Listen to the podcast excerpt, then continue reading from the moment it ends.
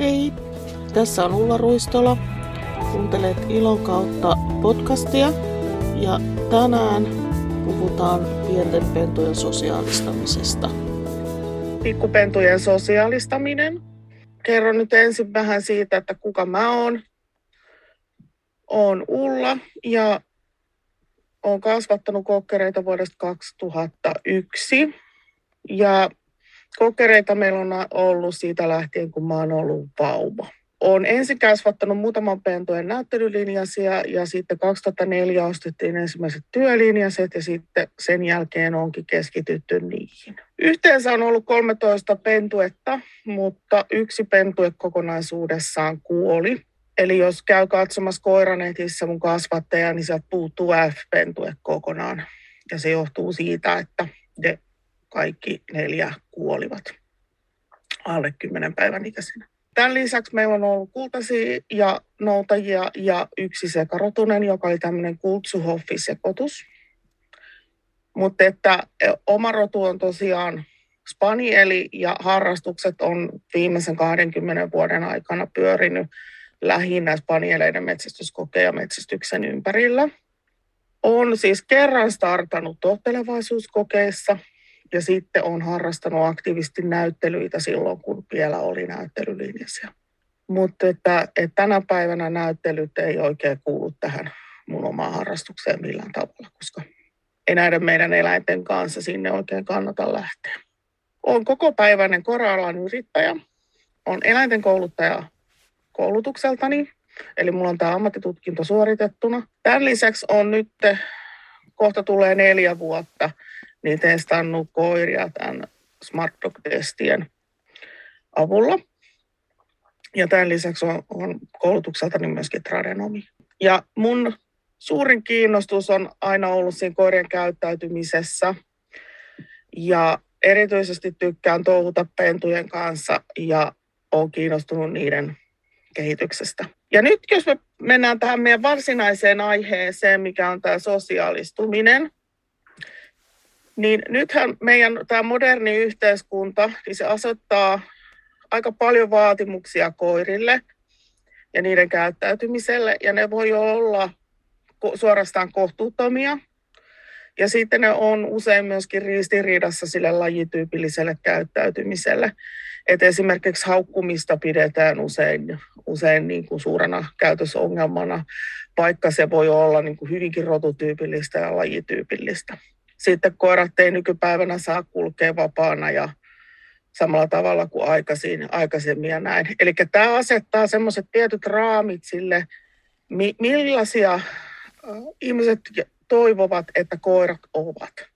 Nyt näistä haasteista suurimpia on niin kuin käytökseen liittyvät haasteet.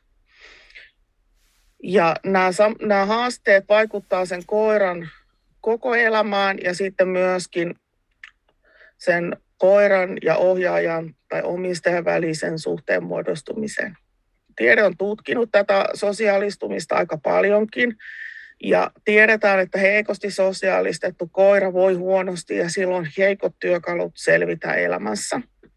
Nämä sen ensimmäiset elinviikot on todella kriittisiä ja niitä ei saa takaisin, eikä sitä asiaa voi korjata jälkikäteen. Eli se on sellainen aikaikkuna, joka kun se menee kiinni, niin se on kiinni. Eli tämä kannattaa niin kuin ottaa tosissaan, kun kasvattaa pentuja ja kun tuo sen pennun kotiin silloin 7-8 viikkosena, koska siinä vaiheessahan on vielä tämä, tämä sosiaalistumiskausi niin käynnissä.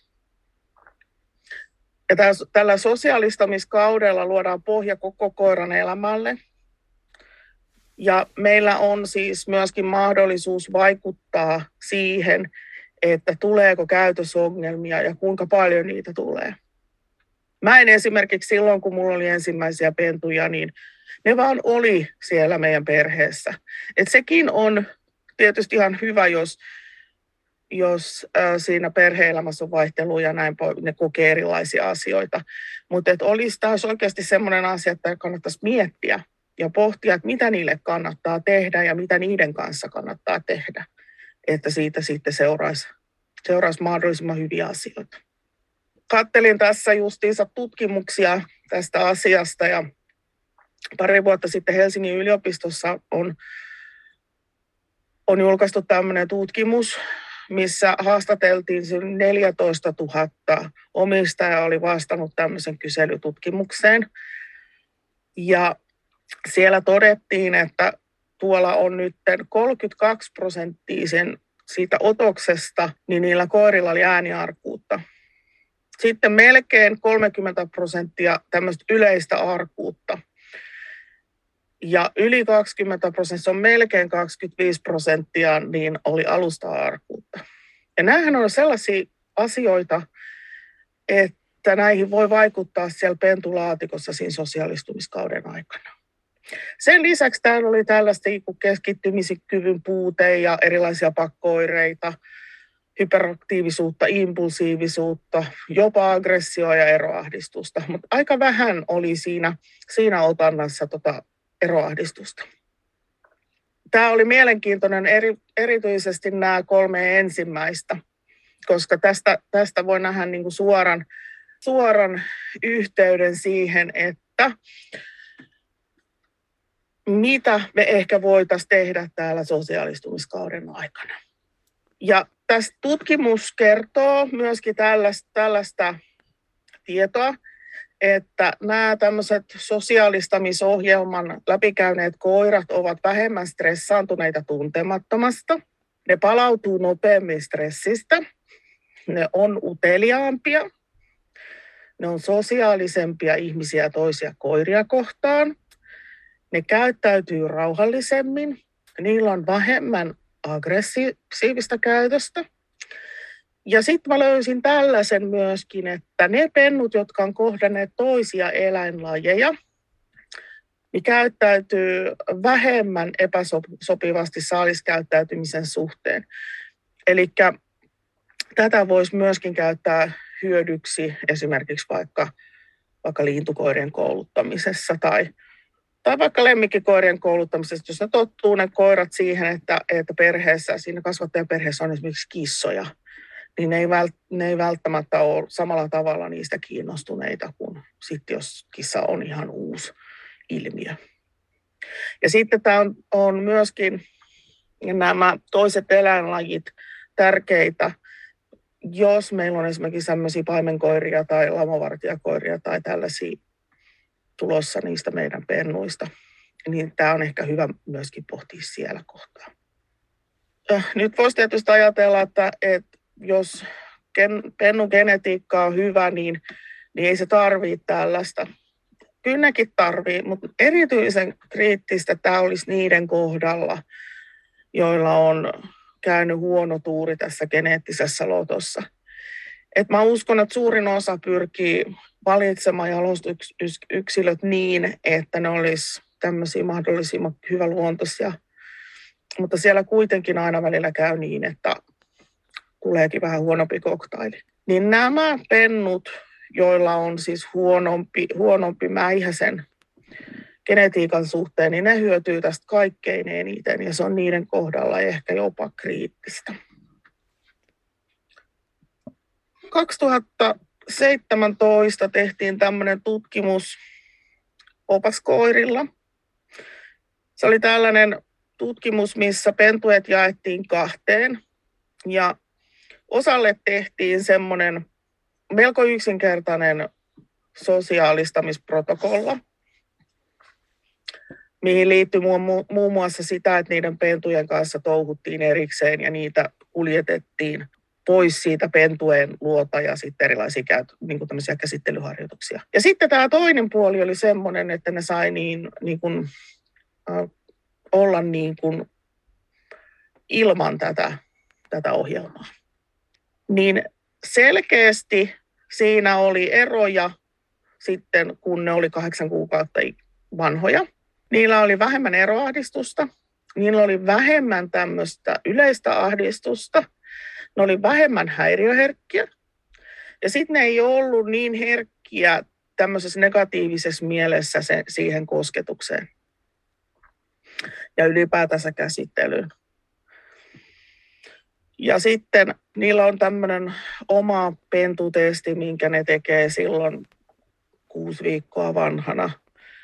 Niin siinä ne oli saanut myöskin korkeampia pisteitä.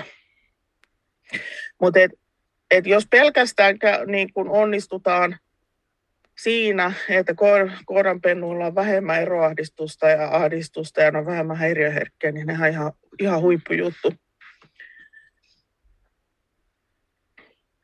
No, mikä tässä niin kuin ylipäätänsä on olennaista, on se, että sosiaalistumiskaudesta pentu viettää noin 4-5 viikkoa kasvattajan luona. Keskimäärin se alkaa se sosiaalistumiskausi silloin noin kolme viikkosena.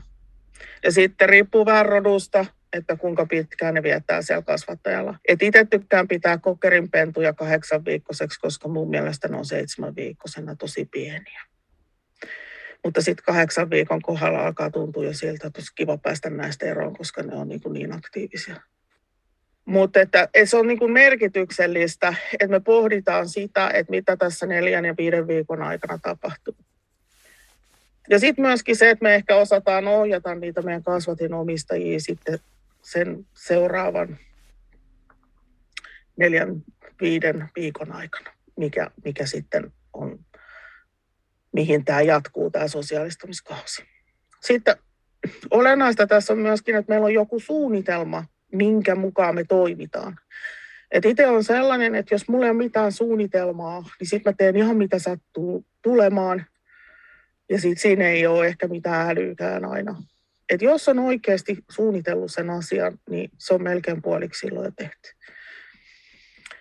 Ja tässä on tärkeää se, että me keskitytään siihen, että niille pennuille tulee hyviä kokemuksia.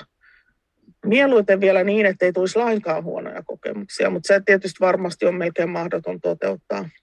Mutta meidän tehtävä on myöskin suojella niitä pentuja, että ne ei oikeasti pelästy tämän aikana, koska tässä tämän ajan kuluessa niin ne saattaa kerrasta oppia jonkun asian koska niiden aivot on niin plastisia vielä, että, että ne oppii todella nopeasti. Sitten käsitellään sitä pentua, selkeästi kosketellaan, nostetaan sylin, silitellään, rapsutellaan, katsotaan sen hampaita, tutkitaan sen tassuja. Näin, että siitä koskemisesta, käsittelystä tulee joka päivästä sille koiralle. Että se, on, se pitää siitä. Tärkeää on myöskin, että me touhutaan jokaisen pennun kanssa yksittäin.